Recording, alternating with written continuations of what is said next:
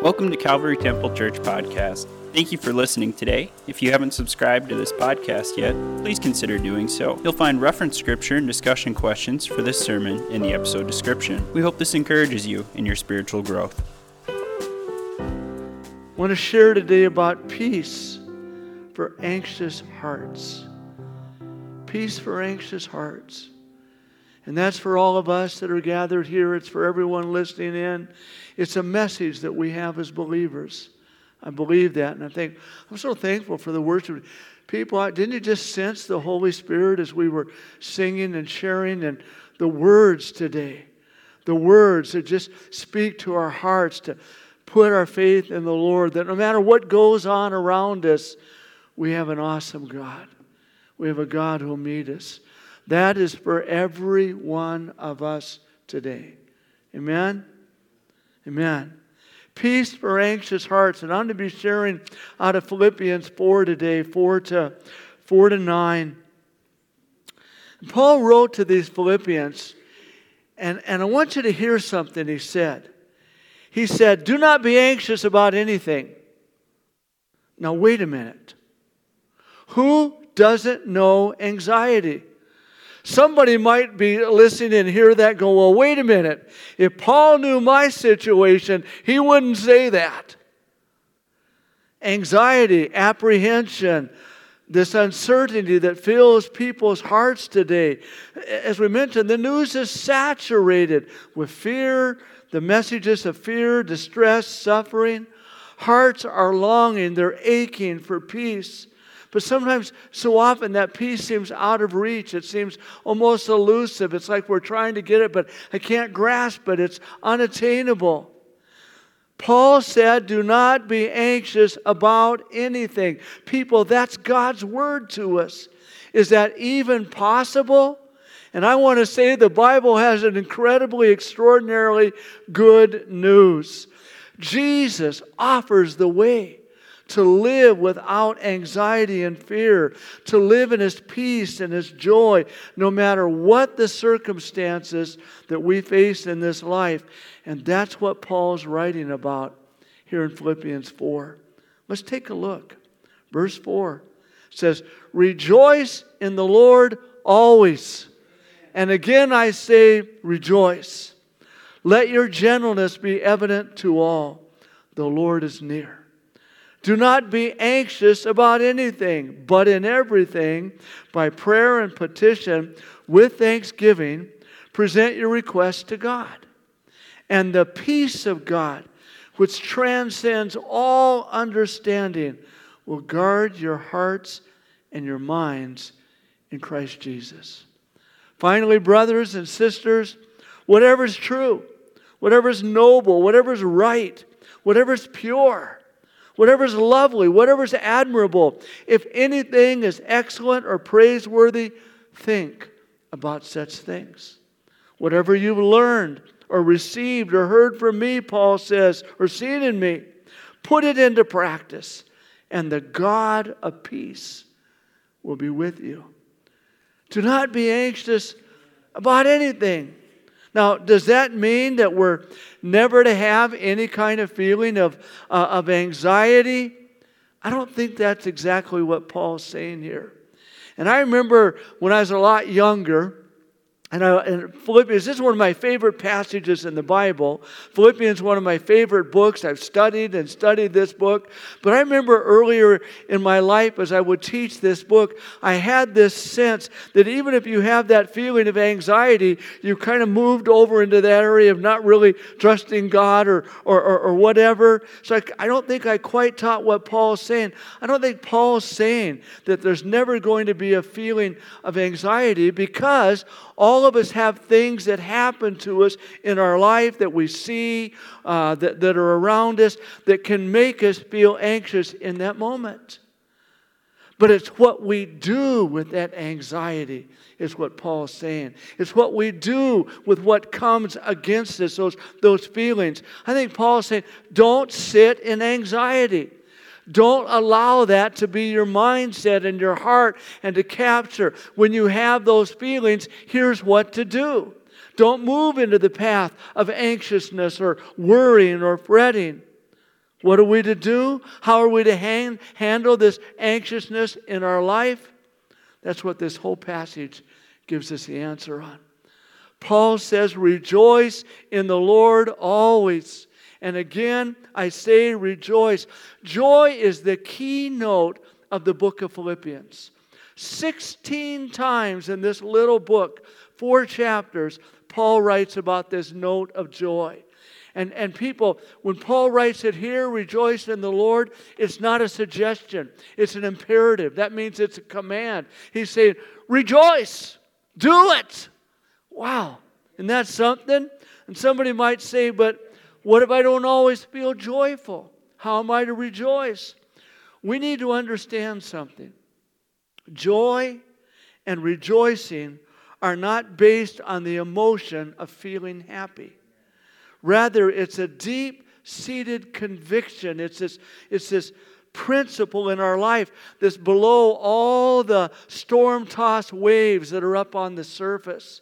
You've seen waters that seem rough on top that are deep enough when you go deep, they're as still as can be. That's where this joy comes from the deep seated, in that sense, emotion or sense or, or confidence. Christian joy, people, by that I mean the joy that we have in Christ. It's not a temporary kind of feeling that comes and goes based on our circumstances in life.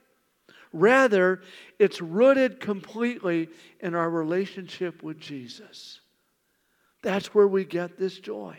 It's a deep spiritual quality of life that comes from abiding in Jesus. Remember when Jesus said in John 15, Abide in me, let my word abide in you. And notice that Paul writes here, Rejoice in the Lord. It's not just go around and be happy and do that kind of stuff and put a smile on your face and you feel that's being hypocritical. This is something that comes out where we find in our joy, it's in the Lord. It's not we're, we're not working this up ourselves. People, joy and peace go together. These are both a fruit of the Holy Spirit. And Jesus has given you and I the Holy Spirit to produce His fruit in us to produce joy and peace in us, as we see in this passage. Joy is, or at least should be, the distinctive mark of the believer in Jesus. Now, Paul knew that only in the Lord can we get this view of life, this perspective that'll handle the storms and the sin and the challenges that we encounter around us. People, our joy is not contingent upon earthly circumstances. Our joy is contingent on Jesus Christ Himself. So he says, Rejoice in the Lord always. People, the rejoicing that we have in Christ is strong enough, is powerful enough to handle even the darker, more difficult places of life. Aren't you glad for that? Thank the Lord for that choose, we choose to rejoice in the Lord. It's a choice. We've been taking care of my dad. We brought my mom and dad up here about seven and a half years ago. Mom passed in 2015. Dad was with us for about six years, but the past year and a half or more, we had to put dad into assisted living. In May, he had to move into hospice.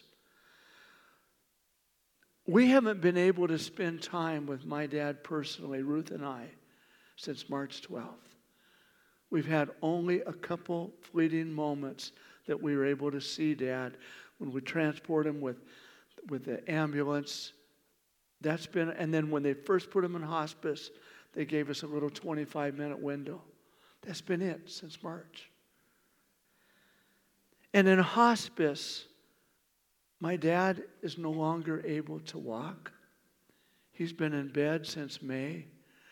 They use a lift to pick him up out of bed. He had an electric wheelchair they were using, but now, because of the situation, he can't even leave his room. but they have to lift him up to get showered, to do whatever. He's only able to feed himself. My dad is the kind of guy that respect that gains the respect of other men. I know looking at me, if you don't know my dad, my dad's a big guy. He was six foot. What happened to me? I'm adopted, all right? And uh, so I got a short, you know, I'm just whatever. But, but my dad, he grew up on a farm as a hard worker. My dad served in World War II. He served in the Korean War. My dad worked the oil fields. My, my dad worked construction. He worked uh, truck driving. He worked uh, parts man, on and on. My dad's the kind of guy really has the respect, a kind man has the respect of others. And now my dad, 93 years old, unable to walk, unable to do things for himself. He can't even get up on his own. He has incredible care. We're so thankful for the care of the VA. But what's remarkable is his attitude. Wow. Dad chooses to be cheerful. Dad chooses to walk, you might say, on the sunny side of the street. I'll, we'll talk to dad, he'll tell us jokes. He'll encourage us. He'll say things just to tease us or get us to laugh or whatever. And he has a dry sense of humor, so sometimes you have to listen. Then he gets this little neat smile on his face and just lights up the room. We've had the doctors and, and the nurses tell us dad is their favorite patient. They love going in and taking care of because he teases them. He's so easy to, to, to get along with. He jokes with them. He just, dad's line almost every time, just got to go along with the program. It's a remarkable attitude. Paul says, rejoice in the Lord always. Isn't that awesome? And when Paul wrote this letter, he was in a Roman prison for preaching Jesus. I've shared on that in the past. Paul doesn't know if he's going to, for sure, if he's going to live or he's going to be released and get out of prison. He's believing that. But in the midst of all that, Paul wrote the most joyful letter that maybe has ever been penned. And he does it from the cell, you might say, or the imprisonment of, of, of Rome. Powerful. And he writes, Rejoice in the Lord. Paul says, Here I am. They thought they shut me up, but I want you to know that the gospel is advancing in ways it never could have if I wasn't here in prison. God's good. I'm believing Him. I'm trusting Him. Rejoice in the Lord always. And he says, In case you didn't get that, again, I say, rejoice. Wow. And then there's another command here. It says, Let your gentleness be evident to all. Let your gentleness be seen because the Lord's near. Well, what does that mean? Your gentleness. Joy and graciousness go together. This is graciousness with a strength of character. When all the pressure's on, when all the things are, are against us, we respond with graciousness, with kindness. Let your gentleness come out. We can only do that in the Lord. It's the idea of a, of a sweetness, of a sweet reasonableness. Paul, sweet reasonableness, said that too fast. Paul is calling for this grace of living or in, such a way that we are willing to give up to the weaker out of generosity and gentleness. We're not always demanding our own way. We're not always forcing our own way, but there's a graciousness about us, around us. Let your gentleness be known to all people, even to those that aren't believers, to respond with graciousness and kindness and gentleness. Let it flow out of rejoicing in the Lord. Because we're rejoicing in the Lord, we're trusting Him, we can respond to others with this kind of attitude and heart. And people, Jesus Christ has set the example. Paul wrote in 2 Corinthians 10:1 he says, "Now I Paul myself entreat you by the meekness and gentleness of Christ." That's what Jesus was known for. Was that gentleness, character and life. And because Jesus is gentle, he calls us to also be gentle. And then Paul says, Be gentle. Let your gentleness be known. Why? Because the Lord's at hand. There's a double meaning in this. There's the idea that Jesus is right there present with us. And because Jesus is here with me, because He's right here where I am, where you are. We can respond and live like this because He's here to help us. And because he's here to motivate us, you might say, you know, if I know Jesus standing, I want to do that a little different. You ever, you ever notice sometimes that we act a little different depending upon who's around us? Well, think about it. Jesus is here. Maybe I need to act a little more like Jesus, you know? That's a motivation. But also, and maybe even the stronger of the idea, the Lord is near, the Lord is at hand, the return of the Lord is near.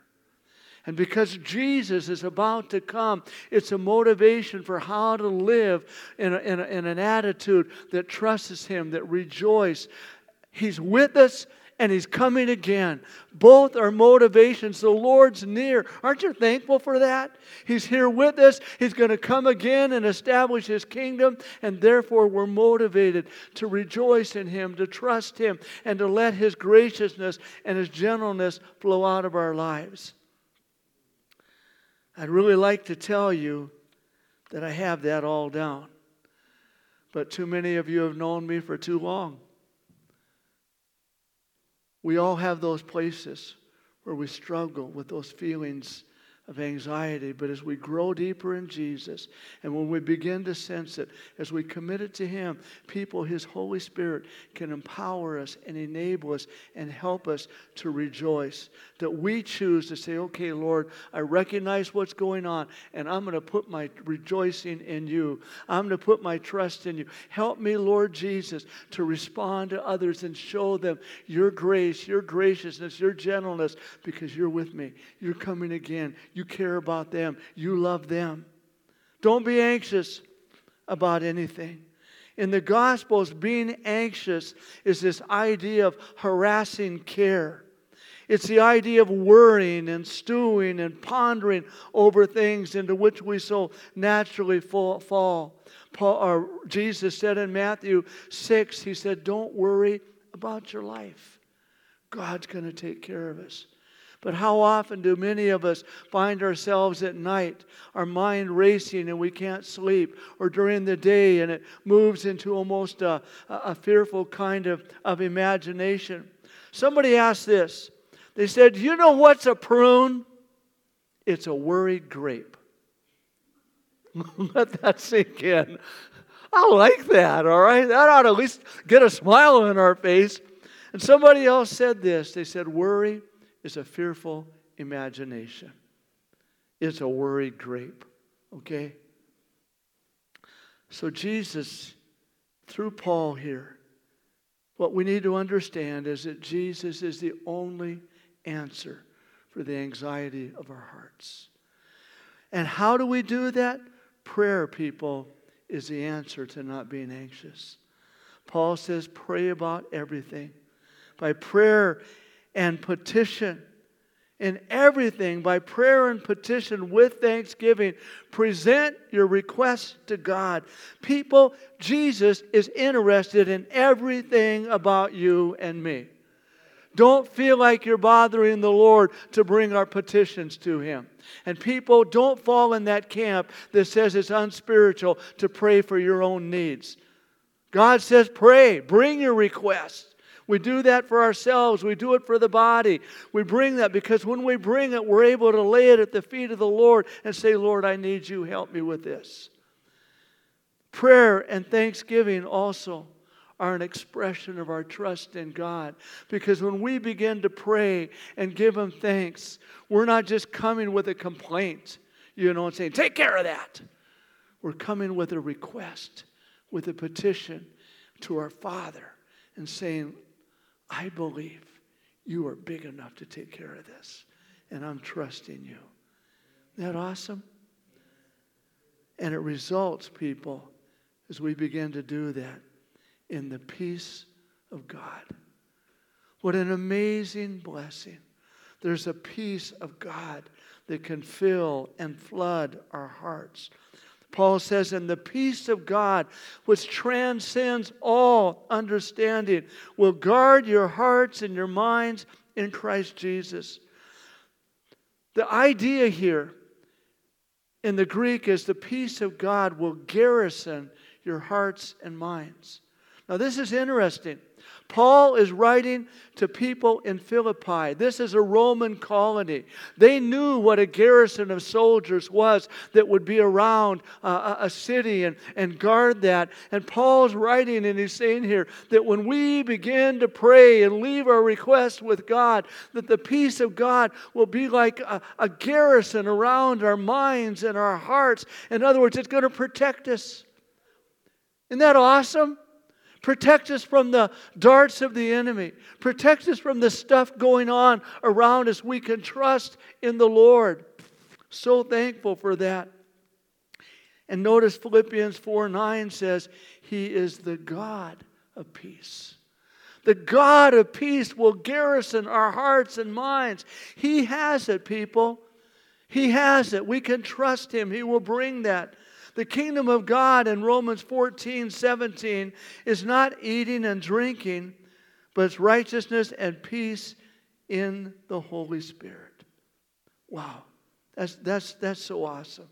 That's so awesome. And this peace, people, it passes all understanding. It goes beyond what I can comprehend. It goes beyond what I can explain. It goes beyond any words or understanding. The peace of God is so deep, it's so vast, it's so awesome. And God can give that to us in our lives. It's a peace that quiets our hearts, our feelings, our emotions, and our minds, our thinking. Wow, to rest in the Lord. People, Jesus is our source for peace. This peace is found in Jesus Christ. He'll guard, He'll garrison our hearts and minds in Christ Jesus. Now, we've seen in this passage so far that the key to not being anxious is we're to rejoice in the Lord always. We're to let our gentleness be evident to all because the Lord's at hand. We're to pray and bring our petitions and requests to God with thanksgiving, and the result is peace. But we also need a change of thinking and actions. Notice verse 8. Finally, brothers and sisters, whatever is true, noble, whatever is right, it's pure, it's lovely, admirable, if anything is excellent or praiseworthy, think about such things. Whatever you've learned or received or heard from me or seen in me, put it into practice, and the God of peace will be with you. These are all qualities that we can find in the gospel and in the Word of God. There are even some of these qualities that are fleshed out and lived out in the world around us. And He's telling us look for the Lord wherever you're at. Look for them here. If it's true and according to the Word of God and the gospel, think on those kind of things. That's where to set our mind. What's honorable, what's noble, what's the right kind of thinking. Things that are pure, that are without sin and blemish and ungodliness. Think in purity and singleness of heart toward God. Things that are lovely and admirable things that have moral excellence, that are praiseworthy. These are the things we're to think on. We're to set our mind on that. You know, the Bible lets us know in Romans 12 that what God does is that we are being transformed by the renewing of our mind.